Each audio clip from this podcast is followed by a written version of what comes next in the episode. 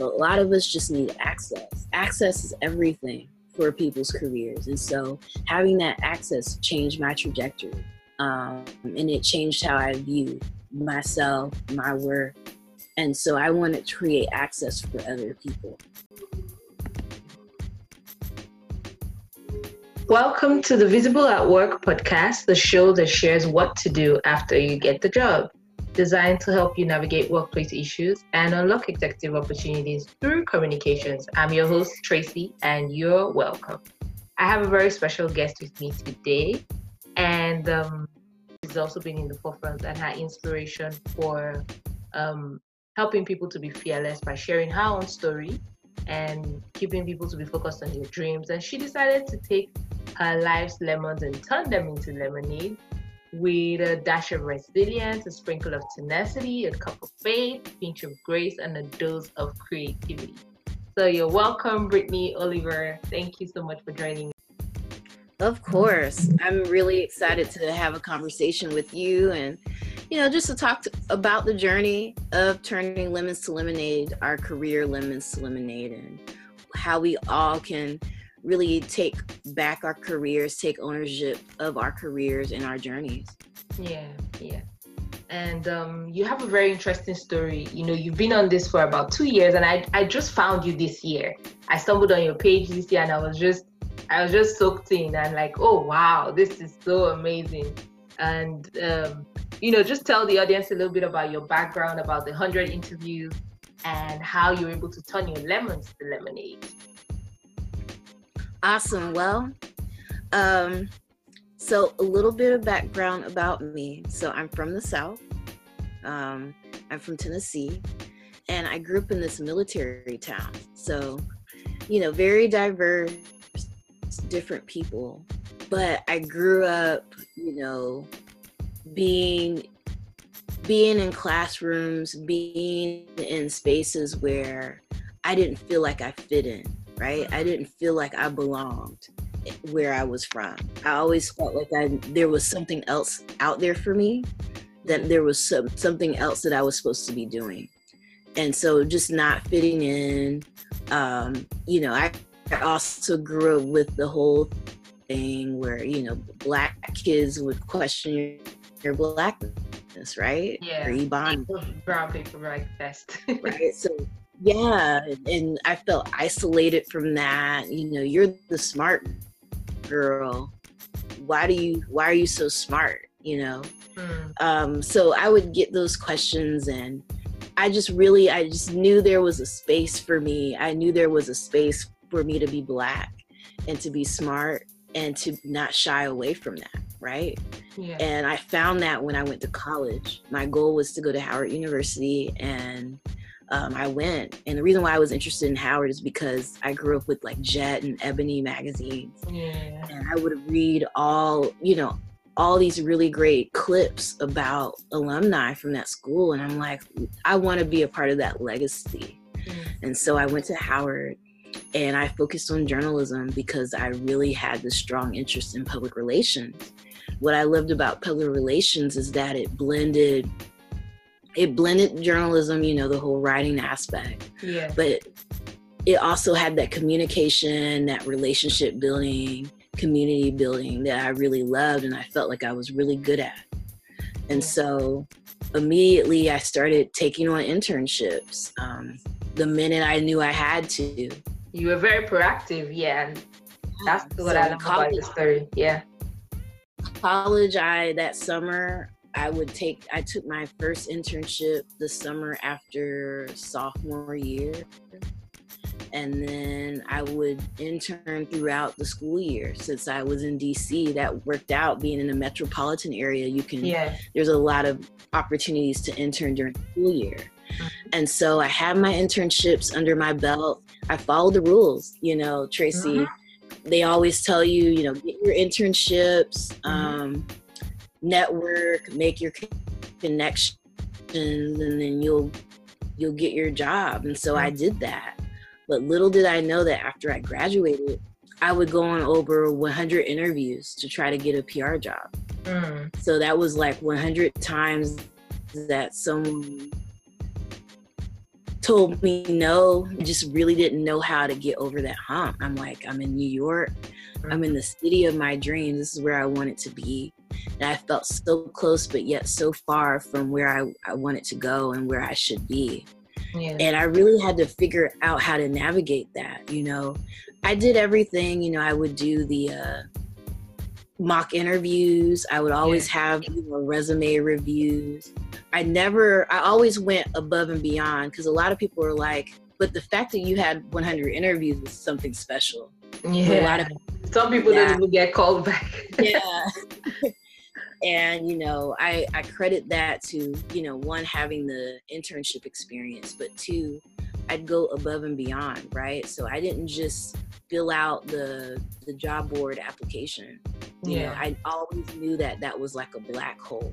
Mm-hmm. Um, I would take the next level and I would go on LinkedIn and I would try to find a hiring manager and send out an email to them. And that PR background that I had helped me be resourceful in finding those emails. Definitely. And so I, yeah, so I would send my little intro email and attach my resume and it will either let land me an informational interview that would lead to a you know a regular job interview or um, they would just bring me in but it would be i would get to that last step and i never would get it so there were a few things that i would hear back some people would say you were amazing i wouldn't change how you interviewed at all but you know nepotism won so we had to hire the ceo's niece right? Yeah. Those Tell type of things. and that was really heavy around that time, nepotism. Um, some people felt like, oh, you know, you didn't work at some of the top 10 agencies oh, yeah. or you didn't the top 10 agencies so uh, take another internship to validate your experience mm, yeah and i knew from some of my peers that some of the things that i did I was actually able to pitch and get press hits. Meanwhile, some of my peers that did intern at those never top, did, no, never did. They never touched it. Right? They building media lists and getting coffee. Yeah. So I was able to do actual account coordinator work but it wasn't validated because I didn't go to the you know the popular firms, right? Mm, mm. Um, or then sometimes I just didn't get feedback at all, and mm. I, I, just never knew where it was like I want it to be my fault, right? Why I'm yeah. not getting the job, like. It would have made me feel better if someone said, "Well, you messed up here, or you had an error here, or you said it. the wrong thing." Yes, and I could take the full blame, but what I learned is that a lot of it had nothing to do with me, and that really bothered me. Like I, it was out of my control. You know, my skin color is out of my control. Yeah. Um, unconscious bias. You know, I can't, I can't do anything about that. Nepotism is out of my control as well, right? Yeah. So yeah. all I could do is just show up and be me. But that was hard to kind of navigate uh-huh. and um, so I had to figure out a, a plan B. You know, I still want to do this. I still get good at it, but I'm going to have to take a different route to get where I want to go. And wow. so um, I started finding ways to do it on my own while working in a different industry as an office assistant at a hospital. Um, eventually, I did get that PR job but then I realized, you know, it's not about PR. It's actually the work that I'm doing or the type of clientele that I'm working with. And yeah. it just wasn't a good fit. I really realized at that point that you can like PR, but sometimes companies aren't the right fit for you. Yeah. Yeah. And so yeah. that wasn't a right company for me to apply. And so here I was, you know, on that job hunt again. And I had the opportunity to um, to write for Essence magazine, and that just came out of nowhere. But what I loved about that story is that networking helped me to get into the door for that yeah. opportunity. Um, yeah. yeah. So when I worked at the hospital, um, I used to work the evenings. So I missed a lot of the networking opportunities. So I worked from 3 p.m. to 11 p.m. Yeah. And networking happens at 6 Mm-hmm. And so there were times where I would literally have to like beg someone to cover my lunch so that I could run midtown to yeah. like spend 15 minutes in the room and then come back to uh, Washington Heights. And so I, I try to make an effort to do what I could. But one time, um, uh, one of my really good friends, she came to visit in New York and she was hosting a album release party um, for Janelle Monáe. And she's like, Brittany, you have to come. And I'm like, I have to work that day. and she's like, you have to come. And so I try to find a way to get that shift covered. Yeah. So I was able to get day off and I ended up working every day the rest of that month. just to make up for it. yeah, just for one day. Yeah, because it literally was just me during that time and it was always so hard to yeah, um, get covered. For, yeah.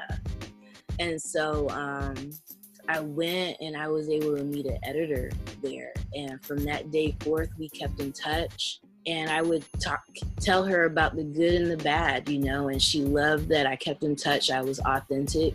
And so when there was an opportunity for her to, for her to have an opening and to bring someone else on to help me, and when I got over the shame and embarrassment of about having to do a job search again, I finally told her, you know, I'm in this position where I need a job. She's like, you should have said something. She's like, I'm mm-hmm. looking for someone to help me. And she was mm. like, let me call you back. The next day, she offered me the opportunity to work under her. So now I'm writing, I'm in this Black Girl Magic headquarters, uh-huh. and it's amazing, Tracy. Like, I'm really learning.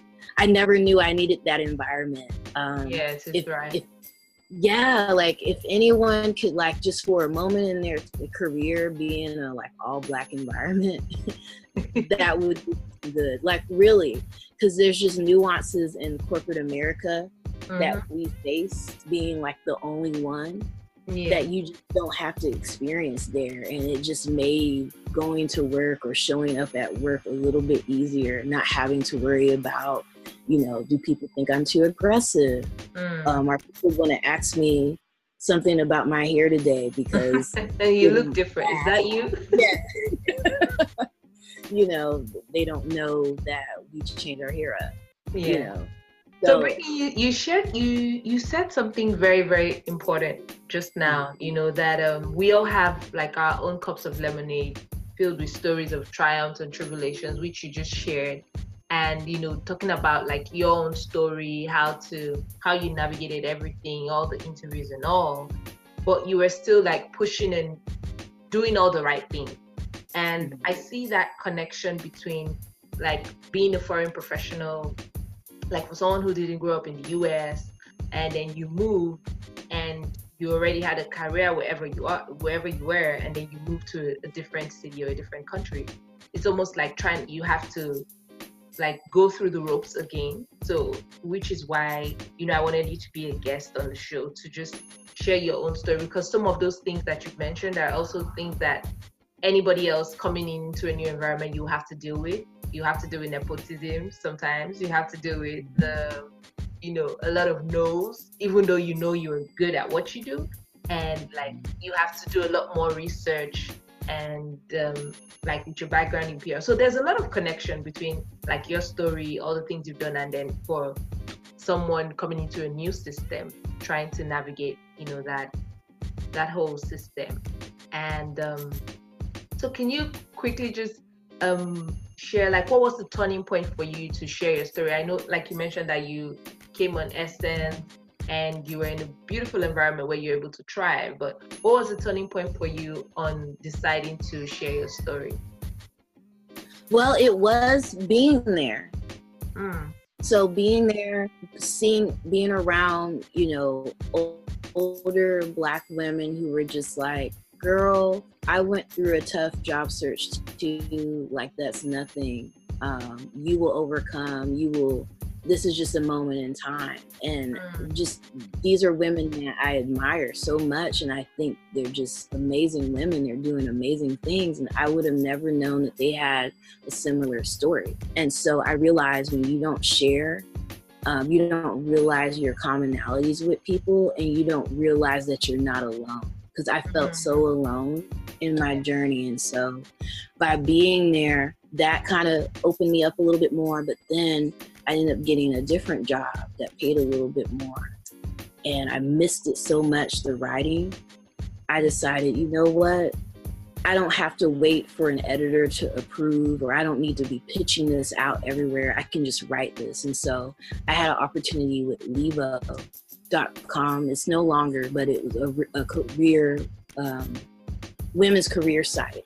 Yeah. And I was able to share the, the story on there and then it was posted on LinkedIn and it went viral. And so many people had comments and were saying, you know, I identify with that. I totally yeah. know what this feels like. And it was sad, it was bittersweet. It yeah. was bitter because it's like, wow, there's just so many people who have to deal with this, or people who are still do, dealing with this. Because I think that was three years after 2011 that I had wrote about it, three or four years. So to know that people were still having long and hard job searches, that was hard. And it was also hard to see so many black women saying mm. that they too experienced that. But what was sweet about it is that a community was forming, right? It was like, wow, we're not alone. We are in this together. People, you know, were like, share some more stuff, you know. So it, it, mm-hmm. encouraged me to keep writing, and that's why I started the blog, and then eventually the event series, um, because I Essence gave me access, access in a way that I never had, and sometimes we're always told what we should be doing, what we don't need to be doing, but it's like forget all of that. A lot of us just need a door of opportunity to open. People of color, all minorities are taught that we have to work twice as hard, right? Yeah. To get the bare minimum.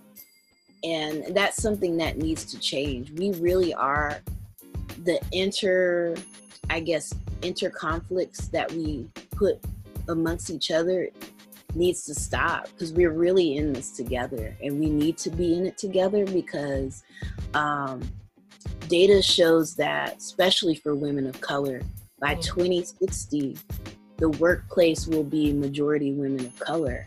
Yeah. And so, what does that mean? That means that if companies aren't doing what they need to do now to promote leadership, um, to hire more people of color, women of color, if they're not making the changes to shift their culture, then they're going to be so behind when 20, and that's around the corner. You know what I mean? It really yeah, ending the decade soon. yeah. So they're going to be behind, and and the culture is going to look different, and we're going to have more power, more say. You know, you're seeing that in politics. You're seeing it everywhere, and so companies who still haven't got it, gotten it, I don't know where they're going to be. But we're in this together, and things are demographics are shifting, and I really do feel like together there's going to be power, and the workplace is going to look different. And it's going to be different. And I think a lot of us are going to create our own companies. Because um, right now, um, a lot of minority companies aren't aren't scaling the way that you know white owned companies are. So yeah. a lot of us don't have over 20 employees, right? Yeah. Um, and so, but I feel like there's going to be a shift where we're going to get those companies that we're hiring hundreds of people. We're changing the way the workplace, the workforce is looking. And so, with more companies that are owned by us, with more dollars, more power, the more things are going to shift. And so we just need to be in it together. We need to find ways to be allies to each other, sponsor each other, put us, give us seats at the table, right? Or create our own seats. I mean, our own table, like Tyler Perry did. Yeah. But my thoughts on that is that we're in this together. There doesn't need to be that interconflict. You know, one's not better than the other. At the end of the day, we each deal with biases at work. We each even have our own biases towards each other, but together there's power. Yeah, yeah, amazing. Speaking about uh, collaboration and um, you know having to build our own stakes and having to you know be in this together and work things out together. You've been um, you've had a lot of workshops that you've done um, lately on turning your lemons to lemonade, and um, I think it's something you want to. Right, because after work you're kind of hungry, and of course, right? Yeah. So I food, drinks, and just a really safe space for us to have candid conversations to collaborate. Yeah. And some of the highlights starting L to L Mixer is that there's been people who've gained jobs from attending. Some of my speakers have gone on to speak on bigger st- stages after mm. speaking at Mixers. Like I've given people their first shot mm. at speaking means a lot because it only takes that one opportunity to open doors for you, right? Yeah. I yeah. want to create them for people. I want to create opportunities for speakers. I want to create opportunities for my attendees to to get jobs, to collaborate. Um, I've seen collaboration in its purest form from, um, you know, hosting a mixer at this um, company where my point of contact moved on to Netflix, right? And then at that same at that same panel, one of my panelists is a photographer and announced that day that they were leaving their full-time job to be a photographer. But A lot of us just need access. Access is everything for people's careers. And so having that access changed my trajectory. Um, and it changed how I view myself, my work, and so I want to create access for other people. Ready. You know, you can be on a plane, train, at a concert, and there's an opportunity for you. So always be prepared to pitch yourself, have your elevator pitch. Um, you know, if you're trying to create visibility for yourself, have a speaker kit, have a deck for your brand, have an email template set, have your resume on handy on your phone so you can send people the things that they need right away. So stay ready. Um, and then the last thing I would say is that bet on yourself. So when your current job or your current role really isn't fulfilling, if there's something more you have to give to this world that you haven't found or seen in your role, create it yourself um, and it is what I did. You know, I wasn't my my full time roles really wasn't showcasing my talent and my full potential, and so I had to create it so that I could feel fulfilled every day. And every day I said, I'm not going to go to bed without working towards my dreams. Mm. And so do that for yourself. Um, create that space for yourself because people are always watching. So create it, create a brand around it, and promote it and showcase what you can do. You'll never know where that will lead you. Oh wow, yeah, you gotta bet on yourself. You just have to. Yes.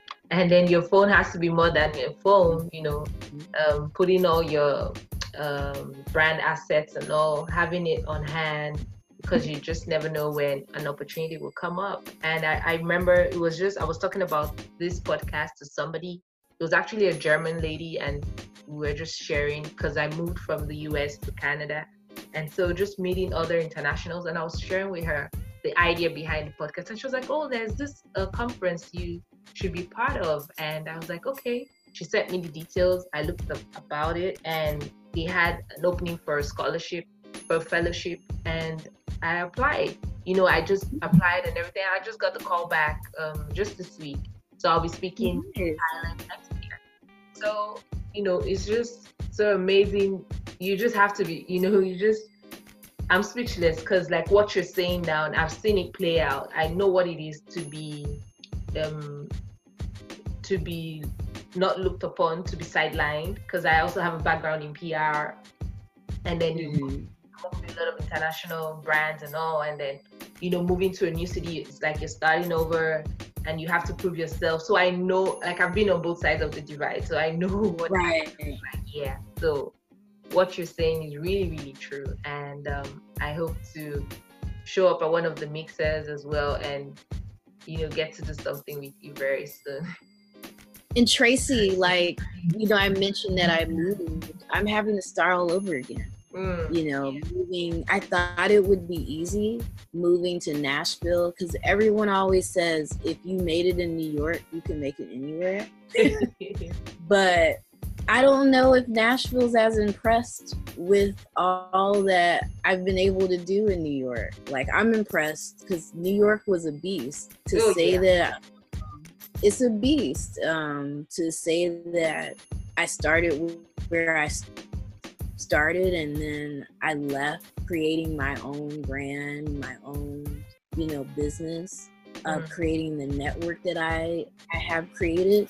Coming back to Nashville, I really did. I didn't have that same network. I had to start all over again, even with my mixers. I can mm. host my mixers in other cities and it sells out, right? Yeah. But in Nashville, it doesn't. I have such a hard time. And so I'm still having to like find my way, even with the job search, you know. I still want my full time benefits, right? Oh, of course. And dental and medical. You know, right? Medical is real. So, but even with that, you know, being in Nashville, I'm having to start from square one. I really do feel like I'm fresh out of college mm. out here. Mm. But what keeps me encouraged is that I went through it before and nothing can be worse than that moment at that yeah, time. Yeah. And i survived. I'm still standing. And so i'm gonna keep going. And it will work out because it worked out before. Definitely. I think there's a great feeling come that comes with that like knowing that you know i started over and i'm gonna do it again. I did it before i'll do it again. Mm-hmm. it's a great mm-hmm. feeling. It's a great feeling. So and it's I taking time Oh yeah. Because like it took a, it's been a year now, and finally I'm kind of getting my groove into mm. things. I'm meeting the right type of people finally. Yeah. Um, meeting friends, people who can relate. Um, yeah. And so that's making the times here spent a little bit better, having meeting people who have similar synergy, right? Yes, yes, it makes it worth it. Same with me too. So it's been a year as well since I moved. So it was like, okay, everything is just beginning to to align. Yes, yeah, I know that feeling. I know that feeling. Mm-hmm. DC. So just for people who want to keep up with tour dates and other events, um, you can feel free to visit BrittanyOliver.com okay. and you can sign up for the mailing list. And then um, there's an events tab as well on BrittanyOliver.com where you could just check back to see what's coming up. But the newsletter, everyone who's on the newsletter gets first dibs on what's Definitely. happening. So that's the best way to keep posted on what's happening with Lemons Lemonade. Yeah.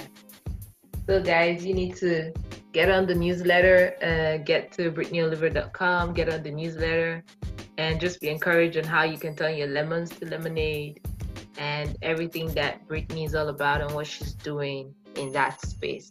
So, Brittany, thank you so much for taking out the time, you know, and just being very real, being very open. We really, really enjoyed all that you said today. And everybody, remember communication is your superpower to remain visible at work. I'll see you next week.